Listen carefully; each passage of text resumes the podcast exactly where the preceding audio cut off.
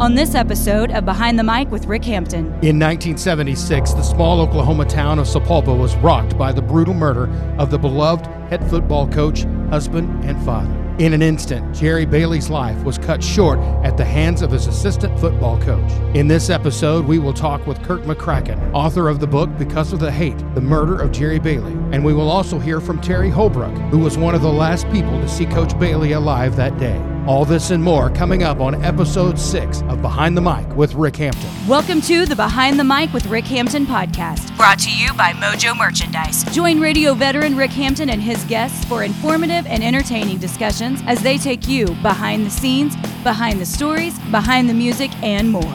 Originating from the Big Daddy Studios, it's time to go behind the mic, and here's your host, Rick Hampton. Welcome into Episode 6 of Behind the Mic with Rick Hampton. My special guest today is a good friend, and I use that loosely a little bit, but a managing editor of the Sand Springs Leader and the author of the book Because of the Hate, a true story about the murder of Jerry Bailey. Welcome, Kurt McCracken, to the podcast. Thank you. Also joining us today, he was a sophomore at the time, I believe. He saw the coaches leave the school together that morning. Welcome to the podcast. Another friend I just met. And it's good to have you on, Terry Holbrook. Good to be here. We've talked about this book for a long time, Kirk, and I know that you are a huge fan of true crime stories. Yeah. Me too. I love them, and that's one reason why we talk so much. The first day the book came out, I actually downloaded the book and read it from digital cover to digital cover. Right. Then I went and bought a book, read it again, so I had it actually physically in my hands, gave it away, and then had your agent sent me a copy of it again. Yeah. And I've read it again. So this is the third time I have read this book.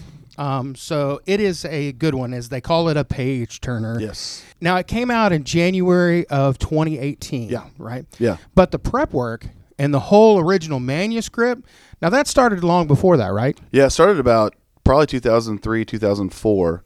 And it was just one of those deals where I stumbled upon it. I had known about the story since I was a little kid, and Terry can probably go into more detail about this, but he was Terry was involved in the situation. He was there when it was going on.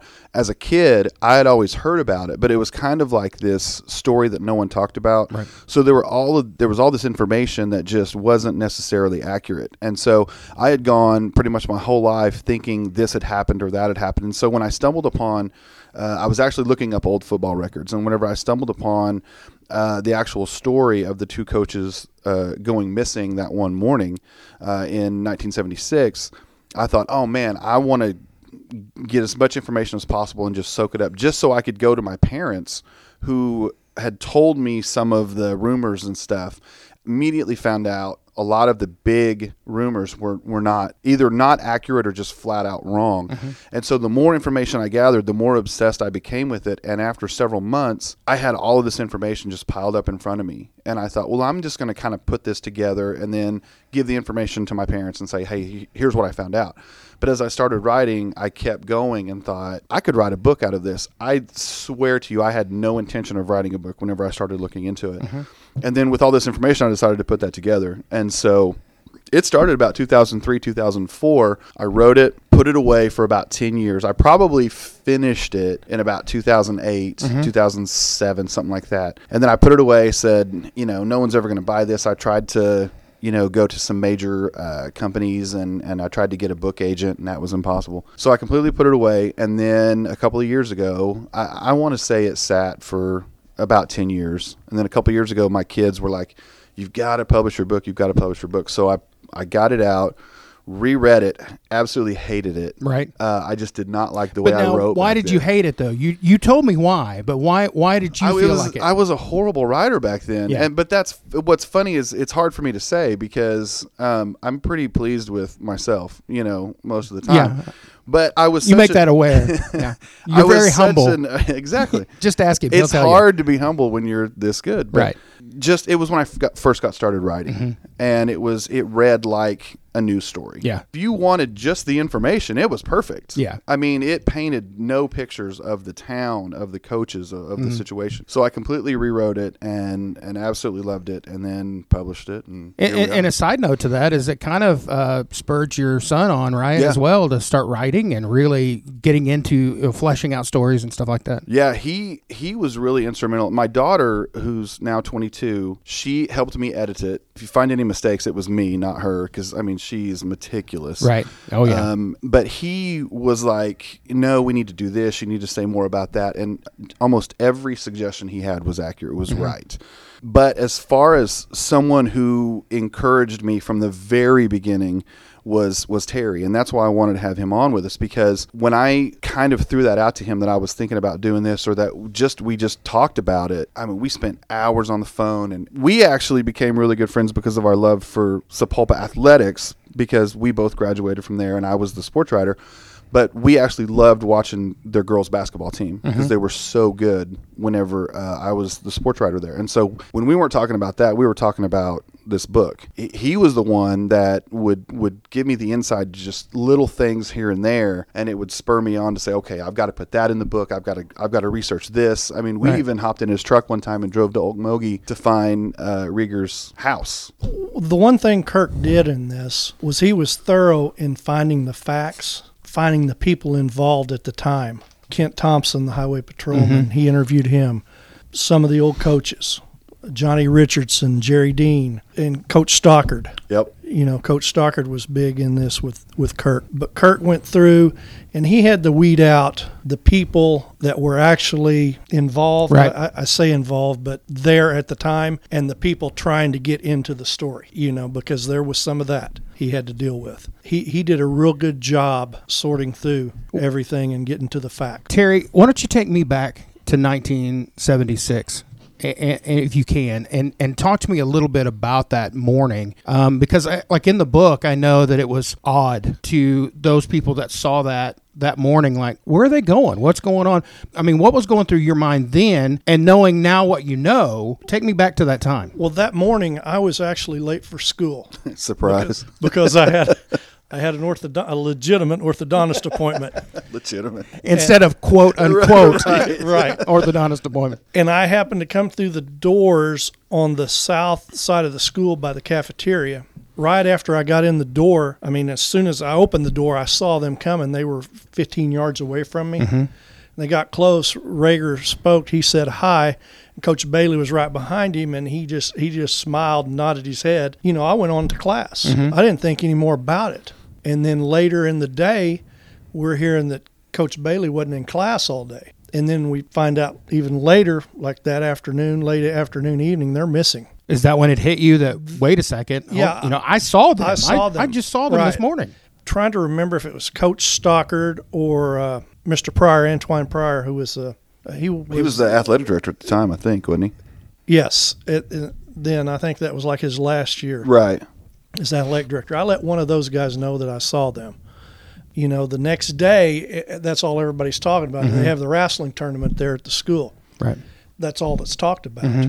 You know, at some point, someone gets on the loudspeaker and says that, you know, they found Coach Bailey. And about that time, I'm sitting in the stands, and in school, they let school out to come to the wrestling tournament. Mm-hmm. My dad steps inside the door and motions me down to where he's at, and I go out, and he tells me, and you know, then I look around and I see people that are upset and crying. And right. then most of the guys on the football team go down to the wrestling locker rooms. You know, everybody's upset, crying.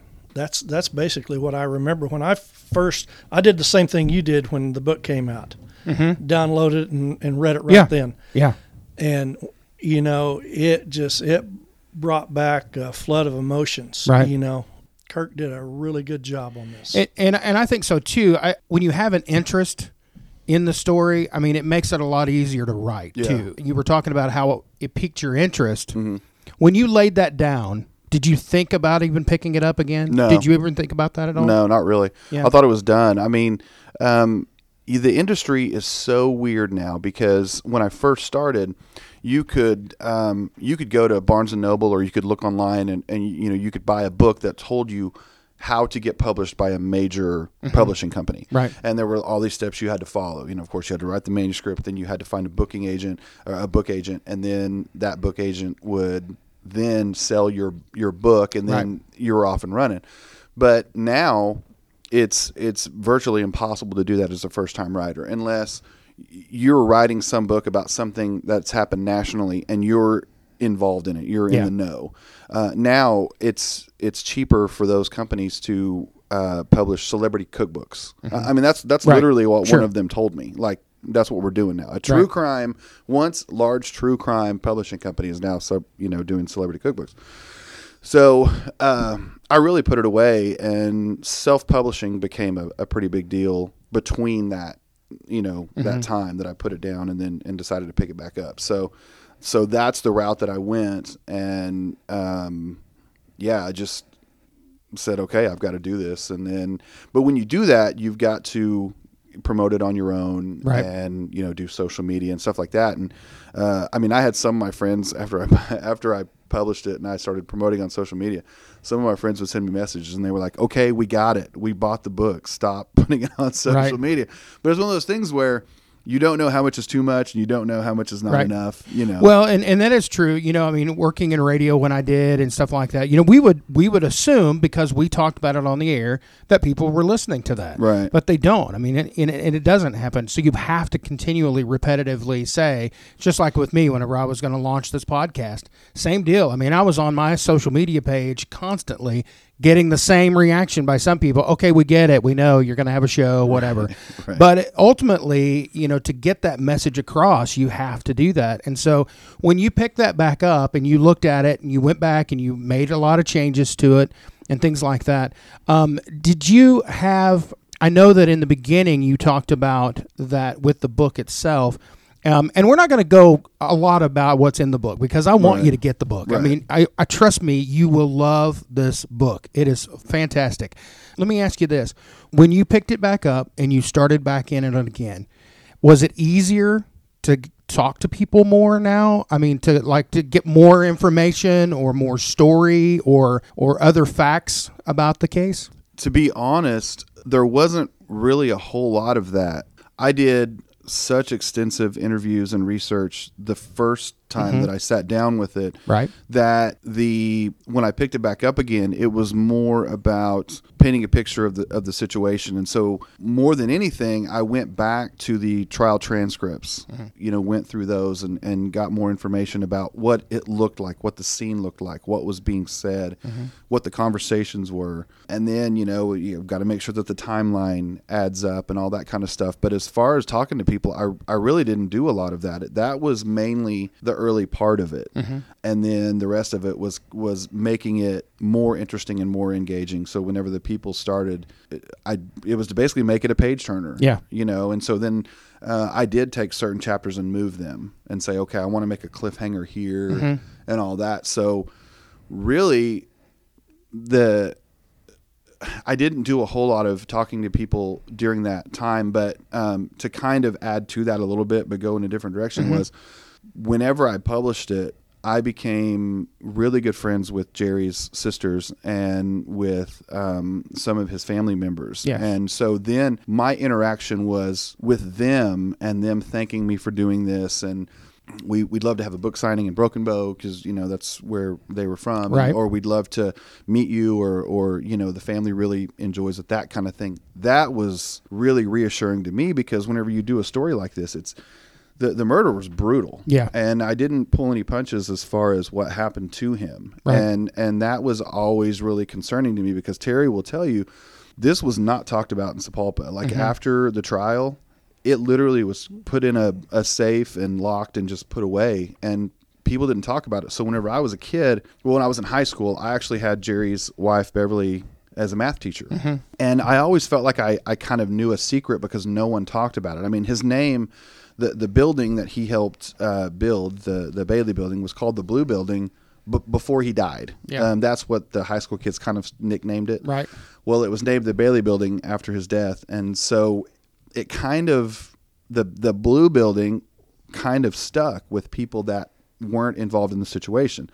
Like, you know, Terry will tell you, the kids called it the Bailey building for a couple of years, but then it really kind of morphed back into the blue building. But if you talk to anybody from that era, they immediately corrected you and said, that's not the blue building. That's not the blue building. That's the Bailey building. Bailey building. Yeah. So when I had her for a teacher, I always kind of felt like I knew a secret, you know, and I wanted to ask her about it, but I never had the guts to, because like I said, it just wasn't discussed. Why do you think they never talked about it? I mean, it was never talked about again. I want Terry to answer this question after I answer it. Okay. But personally, I think it was because the family was so beloved in Sapulpa. And here's the thing, he had just resigned as the head coach and didn't really have, he had a lot of near misses, or, you know, seasons that could have gone one way or the other by just a field goal, you know.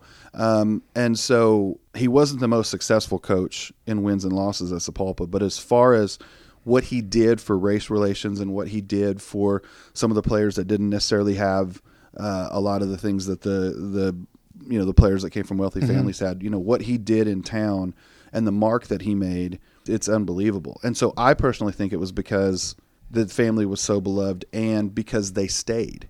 His wife remained a teacher up until right before her death in 1998. And his kids, they hadn't gone through high school yet. So Guy, his son, was in junior high, and Deidre was about to go into junior high. She was still, I think, in fifth grade or something like that. If it was talked about, more than likely it would get back to them. Right. You didn't want to talk about it in front of them, but the adults in town had that same respect. That's my opinion. So, Terry, what do you think? I think that's the case. You know, I had Miss Bailey as a teacher also. But I really believe that's the case. They stayed in town, and so it was just kind of pushed to the side. And, you know, they tried to get on with their lives the best they could, which would have been just, I mean, I can't imagine what they went through. Right. You know. So having lived through that time period there at Sapulpa, did you ever think, oh, man, I want to ask her about this, or I want to ask somebody about it? Did you also do the same, kind of just put it away and – okay, it happened, and we're moving on. Basically, that's what happened. I, you know, being there while this had happened, I mean, you thought you knew everything that went on. Kurt corrected me. I, you know, the rumor always was that he was stabbed with a screwdriver. That's what I believe. It became the gospel. Yeah. That's what I believed for 30 years. Yeah. Kirk's like, no. We were talking on the phone. He said, no, it was a knife. You know, so that's just one of the things, you know, that Kurt corrected in this, that beliefs that people had. Yeah. You know, because we were always told it was a screwdriver.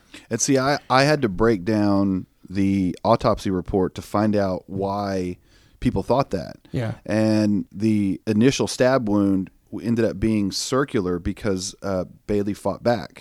When that happened, I think it either looked like a bullet hole or it looked like more of it had a circular pattern to it. Yeah. Like a screwdriver or an ice pick or something like that. Yeah. And so I think that rumor was spread even through law enforcement, because Trooper Thompson, who ended up finding the body in the trunk, when I interviewed him, and unfortunately he's passed away, but when I interviewed him, man, he had tons of detail. And I mean, literally, it was like yesterday to him. He literally could just, you know, recall everything. But he told me screwdriver, and it just blew me away. And I thought, wow, you know, he's involved in law enforcement, and that rumor has been around for so long, it just became truth. Yeah.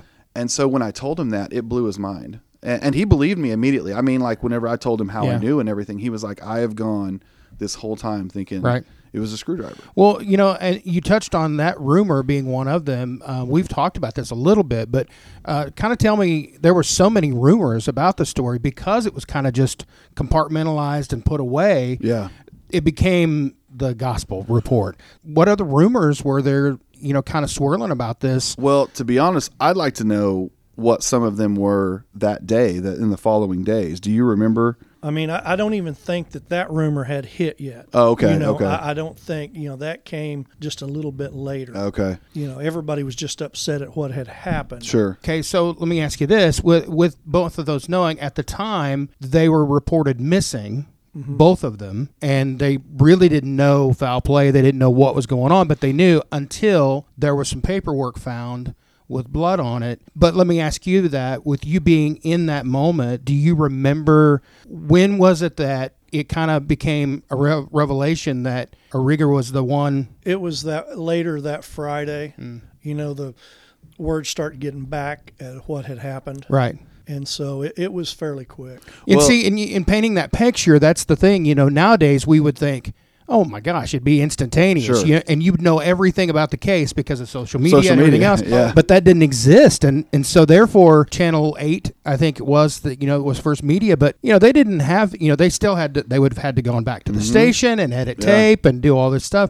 So, you know, painting it into that, you know, 1976, that's a long ways away. So it's... Well, at the very least, the reporter would have ran to a payphone, which those don't exist anymore. Right. And then called his, you know, copy editor, you know, the desk editor on duty or whatever, and say, hey, here's the information. The guy writes it down. He'll write some copy, and then they'll either put it in the newspaper or whether it's a TV station or whatever. Right. So, I mean, yeah, they couldn't just pick up their cell phone. Well, now when you look, there was a murder that happened here in Sand Springs a couple weeks ago, and I was called out there to take a picture and to, you know, figure out what was going on. And while I was there, Channel 2, 6, 8, 23, you know, they were all there. Every one of those stations had a really pretty young girl, you know, as a reporter, and they all had their phones out, and they were live, you know, Facebook Live, and the, you know, here's, we're on the scene, blah blah blah blah blah, and that's just so different than the way it was. But when you're talking about rumors, me and Terry actually we've had conversations about the rumors that were going around, and a lot of them I don't feel comfortable mentioning because it involved certain things that were never proven, and none of it made Bailey look bad. More than anything, it made, you know, Rager look bad. But some of the rumors were that, like, whenever I grew up thinking that he was found in the trunk of his car in the parking lot of the high school. Yeah. And obviously he was found in Bixby in the trunk of his car. And I know at least one person that believes that as well. Yeah, and I heard that from somebody, you know, too. And and I heard it was a disgruntled parent. Yeah. I heard that for a long time. So in my head, I'm thinking he got killed because somebody's kid didn't get playing time. Yeah. You know, that's what I grew up thinking. Right. And so there were a lot of those that existed years after because nobody talked about it. Mm-hmm. And I just kind of felt like it was time to maybe set the record straight. In the same token, honor his legacy. And what he did that a lot of people don't know about. Mm-hmm. And, you know, for years, his name wasn't even on the Bailey building. It was just a little monument. Or a little monument. Yeah, it was an old football that was bronze and everything.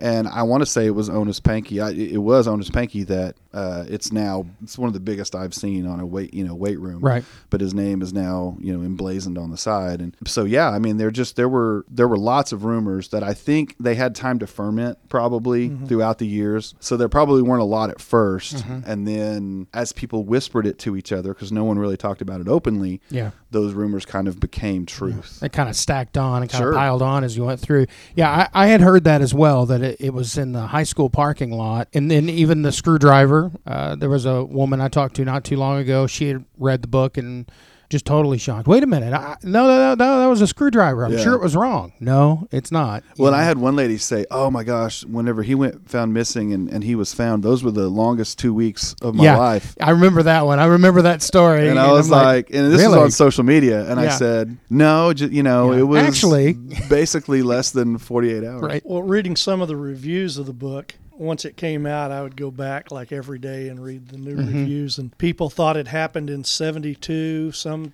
73. Yeah, they were questioning whether. No, Kirk, it happened in 72. My favorite was the woman though. I do agree with you on that one. That one was my favorite too. Yeah, 2 weeks. That was the longest 2 weeks of my life. Well, apparently you were checked out for a while because, you know, so you talked about the screwdriver. A rumor that was one that was in your head forever too. Any others that you can share or that you thought, oh man, I didn't even know that. You know, thinking back, I think that's the one that really stands out to me is the screwdriver, because I don't recall any other rumors. Not saying that there weren't. Right. I'm sure there were.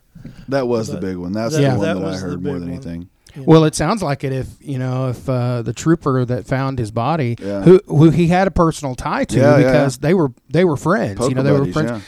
Yeah. I don't know. I mean, I'm going to give away the line, but it's one of the best lines in the whole book. Honestly, was whenever he was found, when he opened that trunk. I'll be honest, I got a little teary-eyed at first because I thought, man, you know, I mean, I can't imagine lifting the trunk lid and finding one of your friends that you play, you know, poker with or that you hang out with and everything else. And whenever he uttered the word, oh, Jerry, yeah. You know, I knew, you know, I read that emotion into that line because yeah. You know, that's what was going through his mind too. You know, he was hoping and praying that he lifted that trunk lid and it wouldn't be anybody in there or it wouldn't be Jerry in there. Right. It was. If I'm not mistaken, I think Kent Thompson led the funeral procession. Yeah. You know, and it was in a newspaper. Kent Thompson told me this, but in a newspaper article, it said that whenever he arrived at the cemetery, which was a couple miles away mm-hmm. from the cars were still leaving the parking lot of First Baptist Church. They kept coming. Yeah. I mean, like, if you were trying to get somewhere that day in Sapulpa, you were screwed. You just had to pull over. Right. Yeah. And to me, that's a testament to Jerry Bailey. To him. Yeah, his legacy. Yeah, absolutely. You talked about when you were writing the book and the reviews that you were reading, Terry, and things like that. I know that you had several armchair authors who wanted to give you advice on what you should have done or how you should have done this or maybe you should have left this out or added this in. I personally think, you know, my opinion is that what do you say to those folks nicely? But I think it's important when you're telling the story to put somebody in 1976. Yeah. It was a different time. Yeah. And a different time for media, different time for, you know, communities and things like that. And nothing like that had happened, you know, really in Sapulpa. So what do you tell people? The most critical part, the most criticism I've received was that some of the history of Sapulpa football was unnecessary. Mm-hmm. And I'll be completely honest, it was kind of self-serving. I wanted people to read their name and want to buy the book. Mm-hmm. So I threw as many names in there. But I also thought it was relevant to a certain extent. And mm-hmm. there have been some people that have said, I absolutely loved the statistics, the mm-hmm. you know, the history of Sapulpa football, but those people, they had a vested interest in the town and the football team and stuff. So as far as you and I know each other really well, mm-hmm. and I probably don't handle criticism the best. You know, what? I love to argue with people. Sure. With this, I've actually been relatively tame. Anytime anyone said I thought there was too many statistics, I was like, I get it. I really do. Yeah. When the people, if anyone challenged whether it was true or not, or the facts, I was probably a little bit more harsh because I don't think anybody can argue anything in it because it's all from, you know, interviews, court transcripts, right. You know, that kind of thing. I don't ever go into what was in somebody's state of mind because I don't know. Yeah. I didn't want to do that. I didn't want to recreate a conversation that didn't happen. You know, that morning whenever Guy Bailey, you know, running off to class and he saw his dad and Rager talking in the parking lot, that conversation that's in the book was retold by Guy in the court transcripts, you know, during Rager's trial and whenever I talked to him on the phone, and it didn't change. Right. So, you know, that kind of stuff, I probably got a little more sideways with that kind of stuff. But well, one thing I will say, I do know that, you know, by reading the book and then talking to you off air, I know that you did your homework. I mean, I know that you did your work. I know that you put in the time to interview people. And then the same, just like with the guy, like even the conversation, you know, it doesn't go in depth in the book. I mean, I'll be honest with you. You're not going to open it up and go, oh my gosh. Right. But that's because that was what was told. Yeah. And that's part of record, not you guessing what else he might have thought, because that's not fact. At that point, that becomes what you think he said or whatever. So I think it's great that it's in there. And I honestly would stand on anything in this book, too. And I love the fact that, I mean, you're in on the story. You know where it's headed and you know what's going on and what, you know, what it is. And so for me, it was great because that one chapter would end and then you go to the next chapter and it may be something about, you know, a backstory or mm-hmm. or a piece of that to fill in some of the facts, right. You know, to put you in that time era. I know that you talked about Nowata in mm-hmm. there as well. Yeah. And you kind of have a family tie there with Coach Bailey. Yeah. Talk about that a little bit. Well, my family's from Nowata. Mm-hmm. We moved to Sapulpa when I was in kindergarten. We actually went from Nowata to Sand Springs for a year or two, and then to Sapulpa when I was in kindergarten. But my parents both graduated from Nowata. My grandparents are still in Nowata. And Coach Bailey won a state championship in 1970, mm-hmm. and my cousin was the starting quarterback on the team. I still to this day say that season, that story could be a book on its own. And I think it rivals Remember the Titans or whatever football movies out there, just because they flat out weren't supposed to win. They weren't supposed to even make the playoffs. And the quarterback's name? D. Page. There you go. That's my cousin. So, yeah, I had heard stories about Coach Bailey as a coach from him. And then my Aunt Cheryl Page, she babysat, I think, a few times for the Baileys, and I think they lived close to them. I mean, everybody in Nowata lives close together in the town. But yeah, so I had heard about him as a coach from them, and then that would kind of start the conversation about his death, you know, when I was a kid. That's kind of the tie there. And so Bailey went from Nowata to Sapulpa, and then, you know, I think he had 5 years. He was from 71 to 76, and then he resigned. And he was going to go on to coach somewhere else. I've heard a million different places. Me and Terry have had this conversation. And when you talk about the research and everything like that, I really can't express how involved Terry was, because there were some nights I would just get a phone call and he'd say, hey, I remembered, you know, whenever we were having practice or blah, blah, blah. And it just would add more to the story. And even if I didn't necessarily use that chunk, it might have led to me finding something else out or asking another question. So let me ask you that. Were they both your coaches? Did you have them as a coach? Yeah, I was a sophomore. So obviously I got no playing time. Right.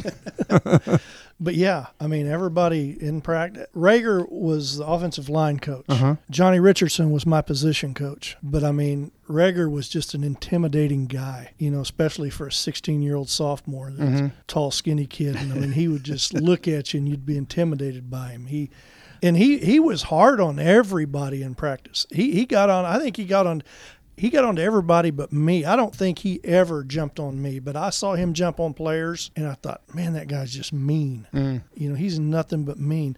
But the real amazing thing about this whole deal with Kirk doing his research is I wouldn't know a percentage, but most of the people involved were still around, you know, and he interviewed them. Some passed away after he interviewed them. I think you got to interview Mr. Dodson, Kent Thompson. I mean, a lot of the football coaches. I gave him names of a lot of junior and senior football players from that year to contact. Well, and the first phone call that I made as an interview was to Steve Shibley Senior, right, who was my athletic director when I played soccer and football at Sapulpa, but he was the wrestling coach when this happened. Yeah, he's actually the very last person to see them alive or to leaving. He saw them in the car as they were leaving town. So Terry was probably the last student to see them leave the school, unless someone might have seen them in the parking lot. But, you know, none of those. As far as even record, too. As far as record goes, yeah.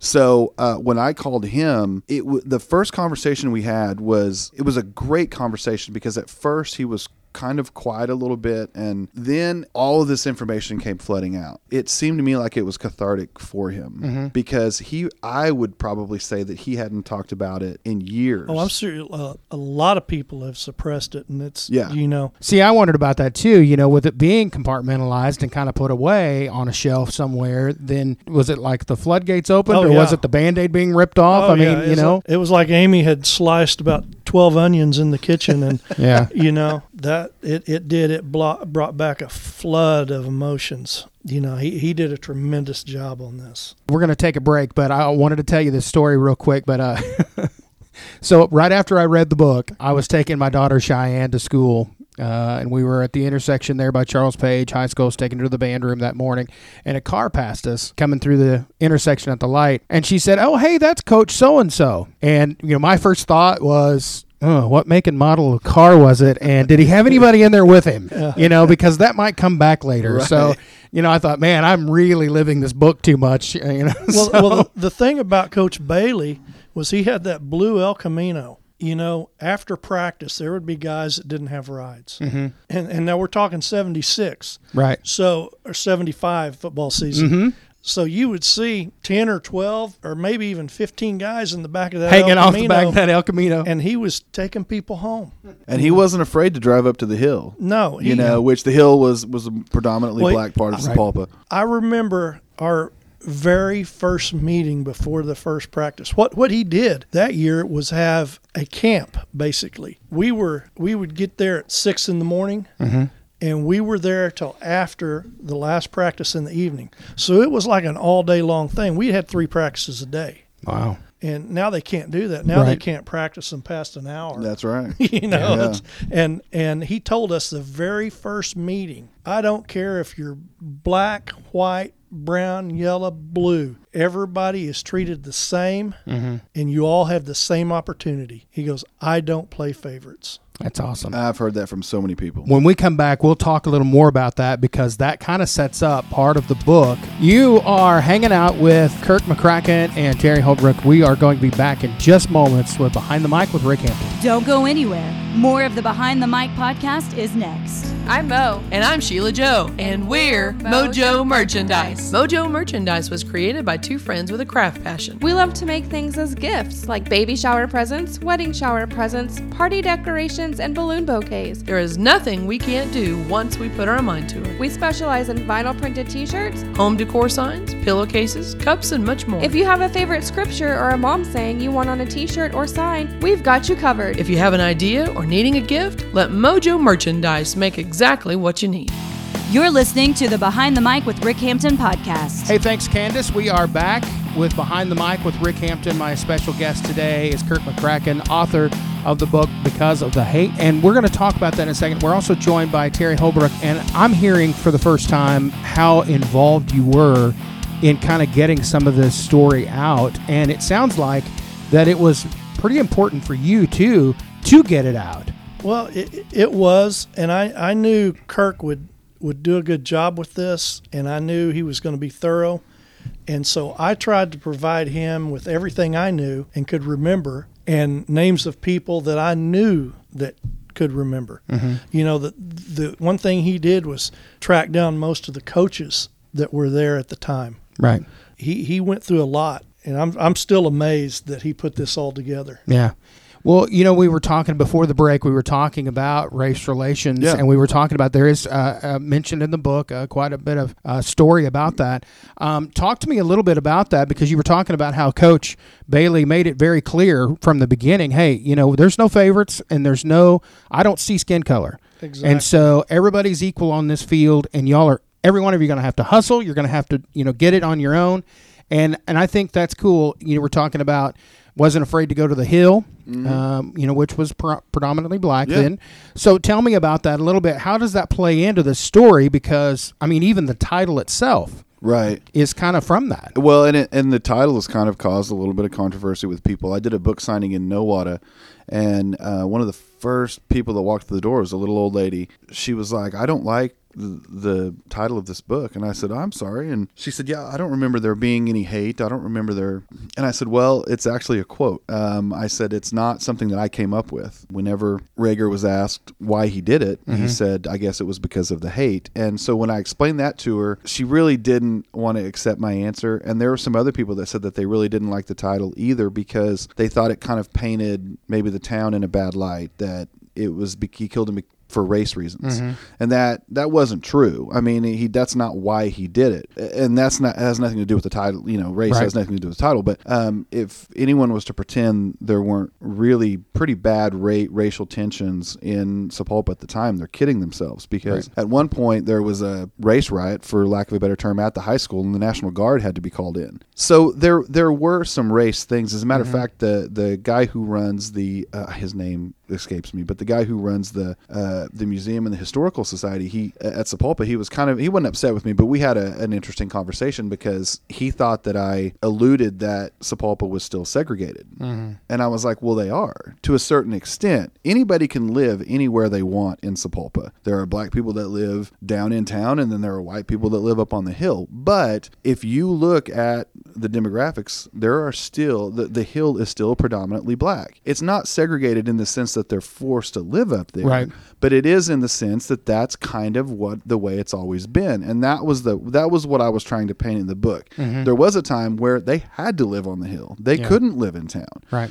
And now that that's different, it's still kind of the same. You know, the more things change, the more they stay the same kind of a deal. He thought I was saying that it's still forced, and I don't believe that I was saying that at all, but I was trying to paint a picture that at the time there were some tensions, and Terry lived through it. He could probably say more about it than I could. Let me think what year.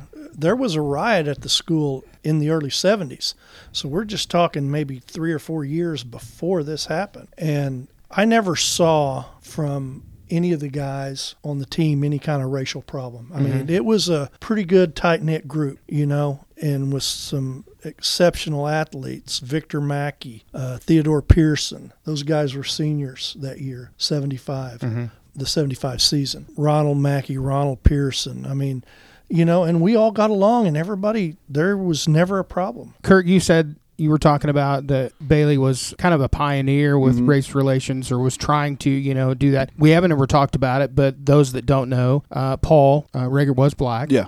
And so he was part of the staff. And then you were talking about it as well. You know, it sounds like, you know, maybe one of the reasons why there wasn't a lot of race relations problems on the team was because Coach Bailey immediately said, hey, you know, we're all equal here. You know, exactly. I mean, put it right there. It said, hey, you know, we're working along, excite each other. We're, you know, we're gonna work you, but you gotta earn it, and it doesn't depend on, you know, the color of your skin. So exactly, you know, he was a pioneer that way. Well, and from what I've been told, and Terry's told me this as well as other coaches and players. Yeah, he said everyone's equal, but it was more about the way he treated everyone. Yeah. He didn't stand up on a soapbox and say, I'm a social justice warrior. I'm going to bring about change. Mm-hmm.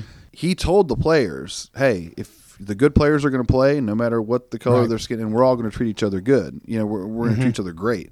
We're going to be a family. But he didn't, you know, look for the newspapers or the spotlight and say, I'm going to bring about change in Sapulpa. It was through his actions more than anything, and the way he treated people, and the way that people saw him taking the black players home, you know, in the back of his El Camino, or, you know, some of the players were piled in the front with him and some in the back. And so to me, that speaks volumes because it was more about what he did, the example, than what he said. Instead of trying to be some, you know, he wasn't banging a gong or whatever. He was for the attention. He was actually living it out. You know, and Coach Ray Ryans, the head basketball coach, he's probably one of the funniest guys you'll ever talk to, and he's not trying to be funny. I mean, he's just a goofy guy. Great basketball coach, but he was telling me a story one time that involved race, and he told me that some black kids in the parking lot squared off with some white kids in the parking lot. They were not gonna back down. Neither side was gonna back down, right? And a teacher ran into the teacher's lounge and was like, there's, you know, gonna be a fight out in the parking lot, and, you know, you need to get out there and help. And Coach Ryans was like, why are you asking me? And she's like, you need to get out there and help. And he looked at the female teachers and he was like, you guys want equal rights, why don't you guys get out there? And he said it tongue-in-cheek, but I mean, I think he actually probably said it out loud. Now that you brought up Coach Ryans, I have one little quick story with him. Back when he had the great team, 73, 74, 75, I forget who they're playing, but he is on the referee hard. And I mean, he's giving this guy grief every time he comes down the floor. And the guy told him, he said, you set your butt in that chair and don't leave it. Next thing you know, Coach Ryans he's standing up, holding the chair to his butt, trying to move down the sideline. That probably paints the best picture of him. Right, you know, that's pretty funny. But I had the chance to talk to him about race because he was a coach as well. And he had a lot of black players on his team. And he said the same thing about Coach Bailey. And Coach Ryans was the same way. I mean, he had to get everyone on his team to buy into what he was trying to do, black, white, brown, green, whatever. I think the coaching staff, or the coaches, I think they did a pretty good job of that back then. They did. I don't recall. I mean, those guys were just brothers to me.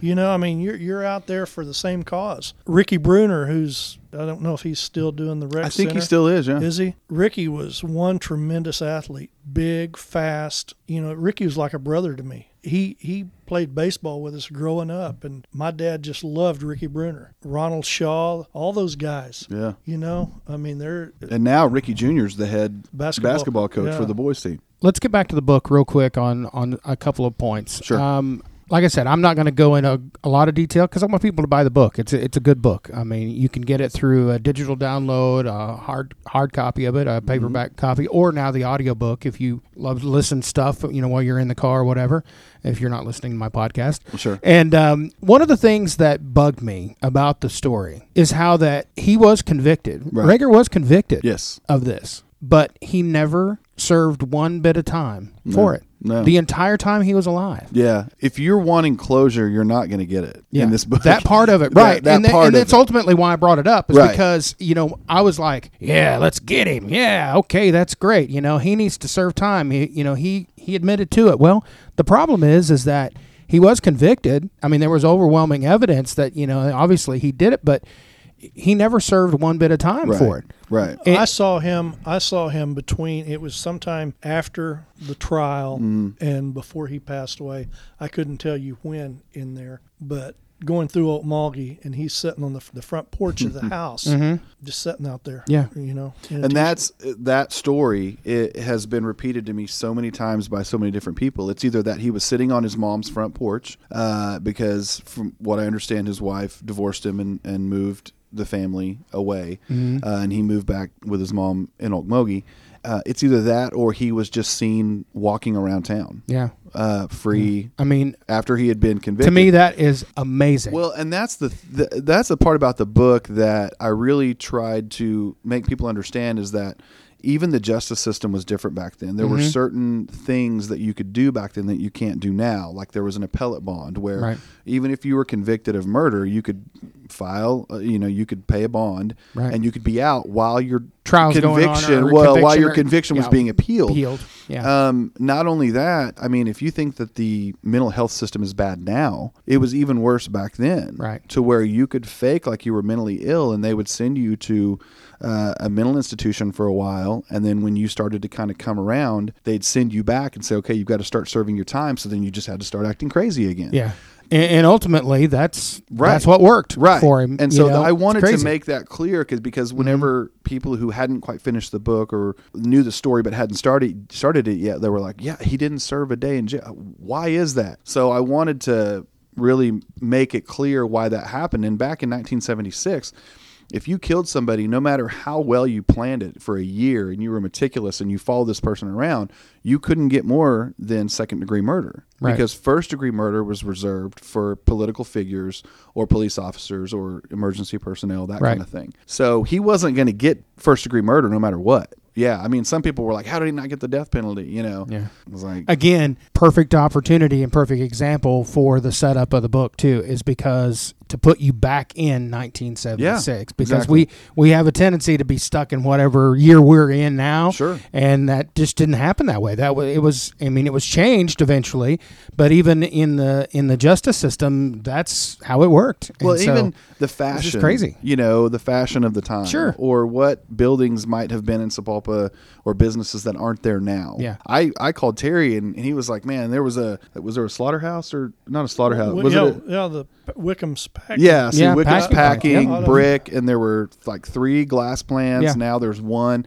I mean, he was telling me, this was here, this was there, this was a big part of, people, a lot of people worked here, that kind of thing. And I wanted to paint that picture because I'm addicted to like B horror movies, like the worse acting, the better for me. Sure. But when I watch it and I was like, and it's like, okay, in 1972, blah, blah, blah. And you click play and start to watch it, the people have today's haircuts and they're wearing today's. It makes me so mad because it's like they didn't even try. Yeah. I want it to look like 1972 and so I wanted to do that for this and really paint that picture of the bell bottoms and the butterfly collars and the plaid pants and the stripes and absolutely the outfit that Bailey was wearing whenever he left and what he was found dead end, it was plaid pants, a purple leather jacket, you know, and a butterfly collar thing. And, you know, I mean, that was just the style back then. Right. So I wanted to paint that picture. And I think you did a great job in the book for that. To me, that's part of what makes the story so enthralling and a page turner, is because I was taken back to that time period.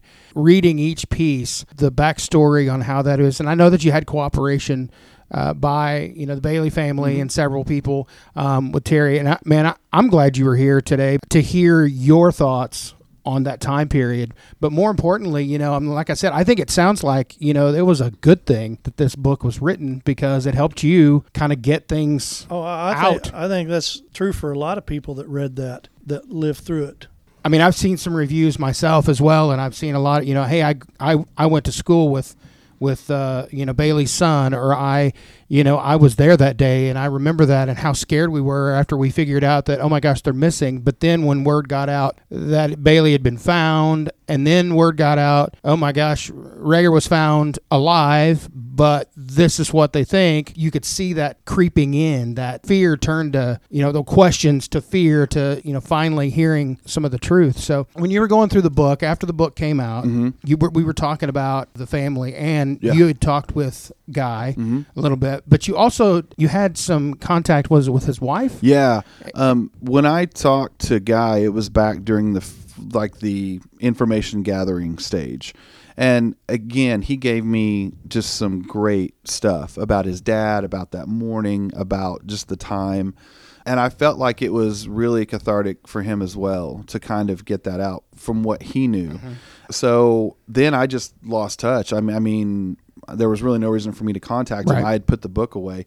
So whenever I started back up again, I talked mainly with one of Jerry's sisters. She was very supportive and everything. And she wanted me to make sure that Guy, you know, got a copy. Well, before I even had a chance to send it to him, Guy's wife reached out to me on social media and said, hey, will you send 2 copies? And I said, sure. She's like, I want one for Guy, and then I'd like you to make another one out to Jerry Bailey. And immediately it kind of freaked me out. And I thought, that's so weird. And then I realized that Guy's oldest son is named Jerry. And so it was really an honor to sit down and write to him and say, I wish I could have met your grandfather. And, you know, this book is to honor his memory and everything. Yeah, talking with her was great. And then they got their copies, and then she sent me another message back, and I asked how he liked it, and she said he really liked it, and it answered so many questions for him, because he didn't know a lot of what was in there because they just didn't talk about it. Yeah, you were talking to me about it. In that, you said that, well, you know, there was a couple of parts in the book that were pretty difficult. Yeah. And you were like, oh, yeah. And you were thinking, you know, when you talked about the autopsy or what, you know, when you talked about those things, and you were like, yeah, you know, I tried to not put a lot of detail in the book like that, but it was funny because that was her answer. It was like, no, actually, that wasn't what it was. It was the fact that, you know, I didn't have those answers. As Guy said, I didn't have those answers whenever. Well, I'm sure that they tried to shield Guy and Deidre. That's exactly insulate them, know, from everything that was going on the best they could back then. Yeah, and, you know, a lot of people have asked me that I don't even know how Guy and Beverly and Deidre are doing. And a lot of them didn't know that Beverly had passed.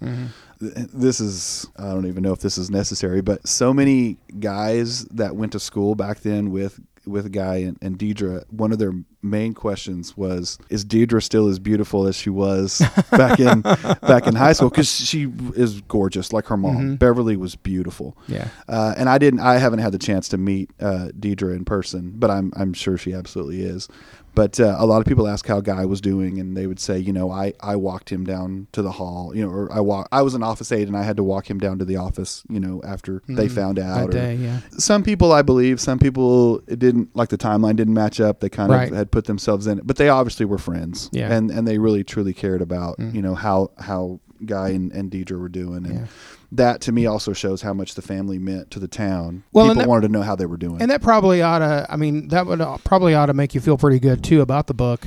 Just the fact that, number one, you got the facts right, but on top of that, how much therapy maybe, I don't know if that's quite the word, but kind of therapy that came from the book from people who didn't know. I mean, number one, setting the record straight. You know, here's the facts. This is what actually happened. It wasn't a screwdriver. It wasn't in the parking lot of the high school. You know, these are the things, the timeline behind it and stuff like that. So talking to Terry, you know, I think it was lethargic for everybody to kind of get all that out and to just work through that, you know, once and for all. So. Sure. I mean, I think so. When Terry was finished with it, it was less than 24 hours that I had published it. And he called me and just said, you know, basically you nailed it. And that meant a lot to me because the information that he gave me and that other people gave me, I wanted to be able to tell their story as well because they were a part of this. And so to be tasked with that is kind of stressful thinking about it. But like I said, not many people have really challenged me on whether it's truthful or whatever. Well, and I think too, you know,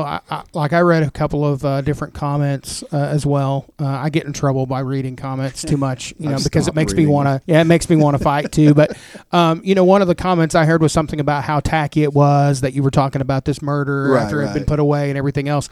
But you know what? The way I look at that is, especially after reading the book 3 times now, I didn't find anything in there that was gratuitous. We've talked about it before, how that in research that you went to the archives, you were doing the research and you were collecting pictures and things that were part of the transcripts, the court and the trial, all those records, the trial. And the funny thing was, you know, I remember you telling me, he said, I was, you know, working through a lot of these, the pictures are there, the autopsy photos are there, things are part of the record. And you said, I was making copies of some of this stuff so I wouldn't forget it and I would be able to recall it easier. And then they came in with a box full of stuff and said, you know, well, actually, these are all copies of this stuff here. You know, take these. And so for me, the thing I thought was interesting was the fact that you had those pictures, you had that information and those things that you could have, but you didn't. And I think to me that shows restraint and respect, and also in wanting to get the story correct because, you know, that. How can anybody argue when he's got court transcripts, he's got the autopsy, he's got pictures, and he's got, you know, he's talked to people that were there. Yeah, directly involved,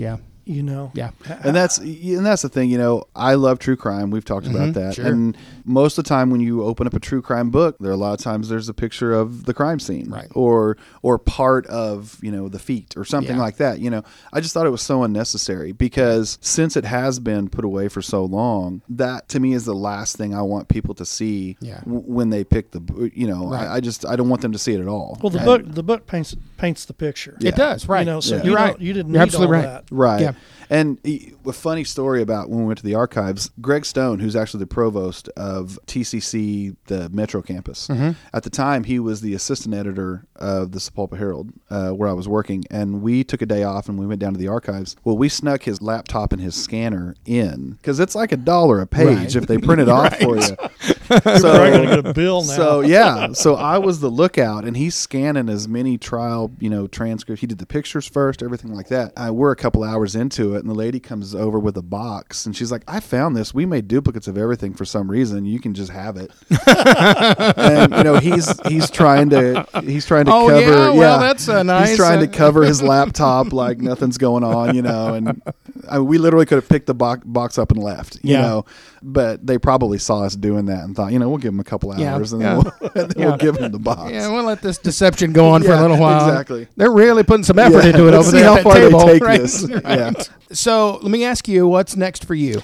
Man, I don't know, but I've had so many people ask me what is next. And it's weird, but it's awesome at the same time when someone says, I love your writing style. What's your next book about? It's like, oh man, I didn't think that far ahead. Like, I'm an author now. Right. You know what I mean? I still have my real job, but like people have asked me, I want to read your next book. What's it about? Me too. And I haven't gotten that far, even though they've asked me this in the past year or since January. Right. So I don't know. I'd like to keep it local. And I'd like for it to be true crime and you know, have a history behind it. I know that there have been some things some murders that have happened in Sand Springs that some are solved, some are unsolved. I know the Dean case has been really popular lately. Yeah. And as of late, I started saying they thought they had reopened that. Yeah, they just reopened it. And I don't know if anybody's working on one of those, but I need to start you know, asking around. And, and from where I'm from in Creek County, I mean, Terry can tell you there, you want to talk about crime there, you know, there's a reason that it's nicknamed Crook County, but I mean, there have been some serious stuff. I'm kind of putting you on the spot, Terry, but my dad was telling me that he swears up and down that there was a lady who I think owned a brothel. Cleo Epps. Yes. Is who you're looking for. And my dad said, you've got to, if you want to do one, you need to, because there was a bombing. Oh, is that right? There was all kinds of stuff tied into her and people after her. And so did we just figure out what my next book's going to be? I think so. And you're going to help me. You know, what's really weird. I think we just figured it out, right? Back when I was selling real estate, I sold that property. I had to go to Wagner. I had to run down her brother, who was elderly and ill, to sign a quitclaim deed to get this property sold. And it was Cleo Epps' brother. Now, I'll give you a quick. Now, this is just me. I have not researched this at all, but this is just what I've heard. This is going to go into. You are getting scoop right now. This is going to get into the rumor part of like what we've had to deal with my book, but. My dad told me, so if this is wrong, then it's my dad's fault. Okay. But my dad told me that she was involved in some bad stuff. And there was a police officer that was on her payroll, basically, or that she was having a relationship with. But her boyfriend found out and then killed the police officer? That I don't know. Something to that effect. I know she was a bootlegger, so there was, that tells you... You know, the kind of people she was dealing with. So there was all kinds of stuff here and there. And so the bloody brothel. So, I can hear it. Well, now. You know, I don't know if it was I heard she was maybe into that, but I don't know. It was out there off of West 81st Street or something out there. It's where this land was. It's out north of Sapulpa. Okay. Off of New Sapulpa Road. Okay. And a lot of the Creek County Mafia, so to speak. That's what we used to hang out. What was the steakhouse over there that was Avalon? Avalon. Yeah. Wow. The old Avalon, not where they built the new old one. Avalon, it was kind of back. Mm-hmm. It wasn't right off the road. Right. And when you walked in, it was like it felt like a mafia kind of place. See, I've always felt that same way about the Celebrity Club at 31st and Yale. You walk in and it's all red velvet and there's booths in the corner. And you expected either Don Rickles to come out and roast you, you know, or Frank Sinatra to come out and sing a tune or something. And then people show up with Tommy guns because, I mean, it feels that way to me too. Sure. Now, I'm not saying that it is. I'm just saying it's what it feels like. That I love because we're so removed from it. Right. That it's stuff that I want to sink my teeth into because it's I think I hear and see another book forming. Maybe. You know, who knows? Another partnership here. I see. I have to ask: is this going anywhere? The book now? Yeah, I've sold quite a few. I'm not talking about sales. Oh, you're talking about like a movie? Yeah. I did have something in the works. It fell through. Felt like I really wanted to step back because it was moving so fast, and the guy was wanting to move forward a lot faster. I started to say that now before you know, somebody says, "Well, now wait, I figured you would want it to be a movie." Oh, I do. You do, but I want to clarify real quick. It was kind of pressure from this person. Yeah. And you were like, "Whoa, hang on a second. Why do you need to know that fast? And why do you need to?" Because a lot of that works like that. They'll come in, they'll buy a bunch of transcripts or whatever. You don't have any control over it after that point. So that was the problem, was control. Yeah, I mean, it was like, we've got a short window to do this. Don't worry about what the paperwork says. Yeah, see, and I would sign right here. And I would be the same way. I mean, that's one thing that you did say. It was a blank piece of paper with a line at the bottom. There's no writing on there. Well, there will fill be. It in. Yeah, there will be. We'll right. Yeah. So no, I think that's a great move on your part because I think it could have been done, but I think I would have given up a whole lot. Yeah. And then when it was all said and done, been like, if it was successful, I don't think I would have seen quite the monetary. So that you, but I've had a few other people say that they know people. And so it's kind of dead right now as far as that goes, but I'd love to see it. But if it's meant to be, it's going to be meant to be. And I think I think it was a wise choice on your part, honestly, for that.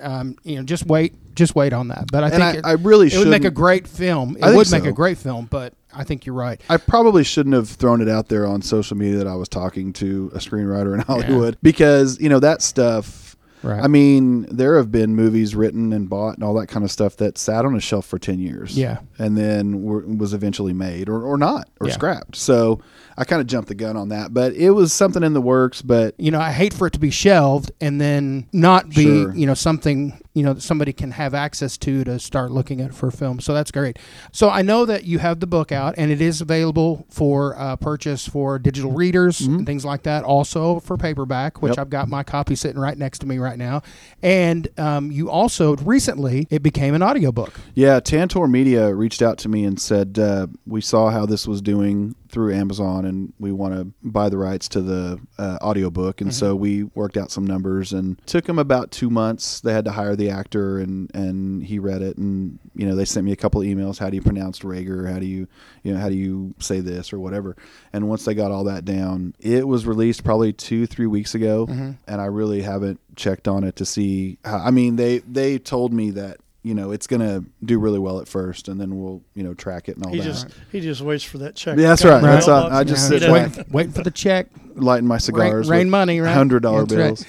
Well, I wouldn't be lying if I didn't say that I was a little sad that I wasn't reading your book, but you know, that's okay. I wish they didn't even give me a choice. Yeah. That happened fast too. And you know, I've never done this before. And I don't have an entertainment lawyer, you know, or anything like that. So kind of would ask my parents, like, does this sound like a good deal to you? Yeah. What do you think of this? Yeah. Not that I've ever taken their advice, but it's been wild. I will say, actually, if you would love to read, but you just don't have the time, maybe you're in the car driving a lot during the day or whatever, it would be worth it to go out and get the audio version so that you can listen to it as you go. I think you will find it a good book.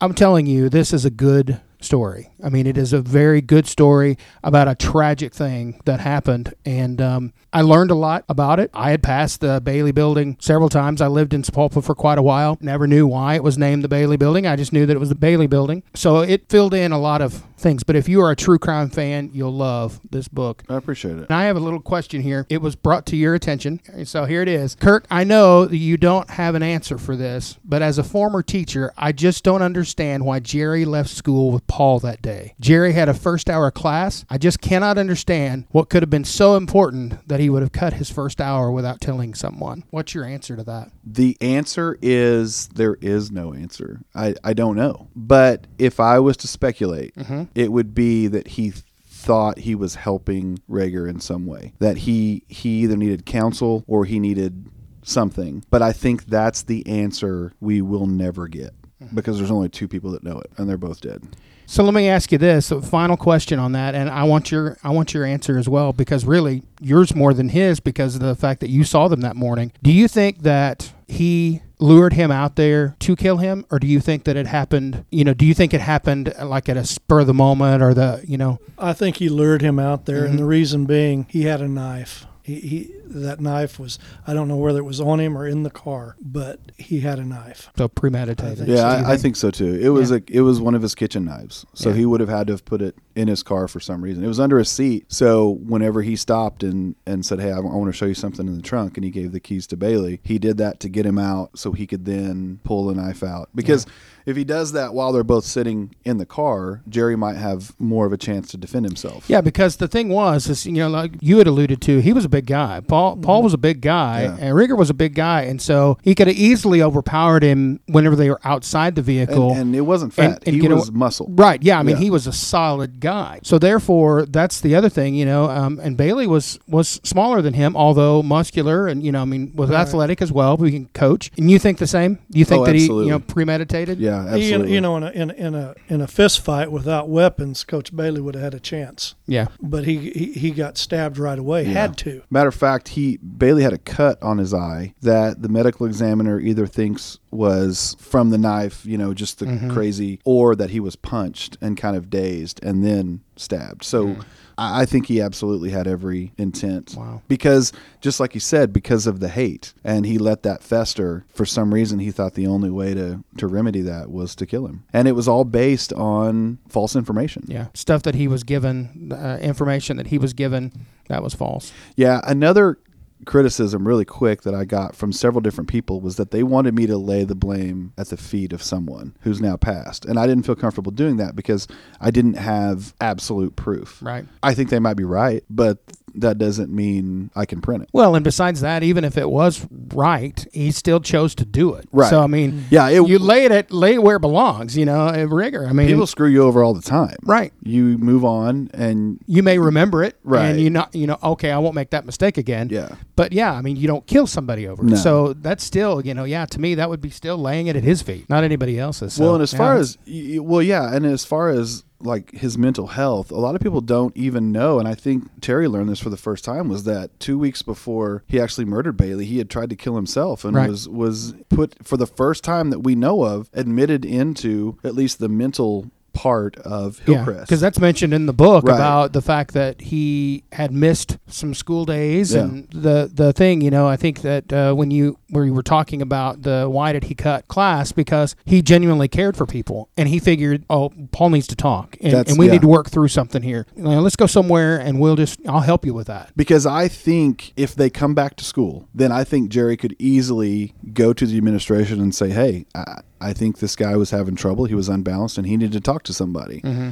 And he either would have gotten in trouble or they would have said, hey, thanks for trying to help. But I think he was trying to help in some way. Mm. I didn't want to give away a ton about the book because, I said, I want people to read this book. It is so fantastic. And I totally agree with you, Terry. I think it's a great book. But on top of that, I think it helped a lot of people to be able to, number one, get the facts on the case. People that I know that have grown up in Sapulpa as well have said the same thing. They'd be, oh, my gosh, I read this book and I can't believe that. I thought all these things all these years. Thought he was found, and I thought it was a disgruntled parent, or I thought it was a screwdriver, or I thought it was something else, and to get that information out, it was good. For the third time when I read the book, I was still just as much turning the page, trying to finish up the book. So it's a good one. Like I said, if you don't have time to read it all, then go out and download the audio version of it. I guarantee you won't regret it. It's a good one. Thank you guys both for being here. Thank you very much. Kurt, thank you for being here. Terry, thank you for letting me meet you, and then also for being on the show. You're welcome. Now me and Terry have some work to do.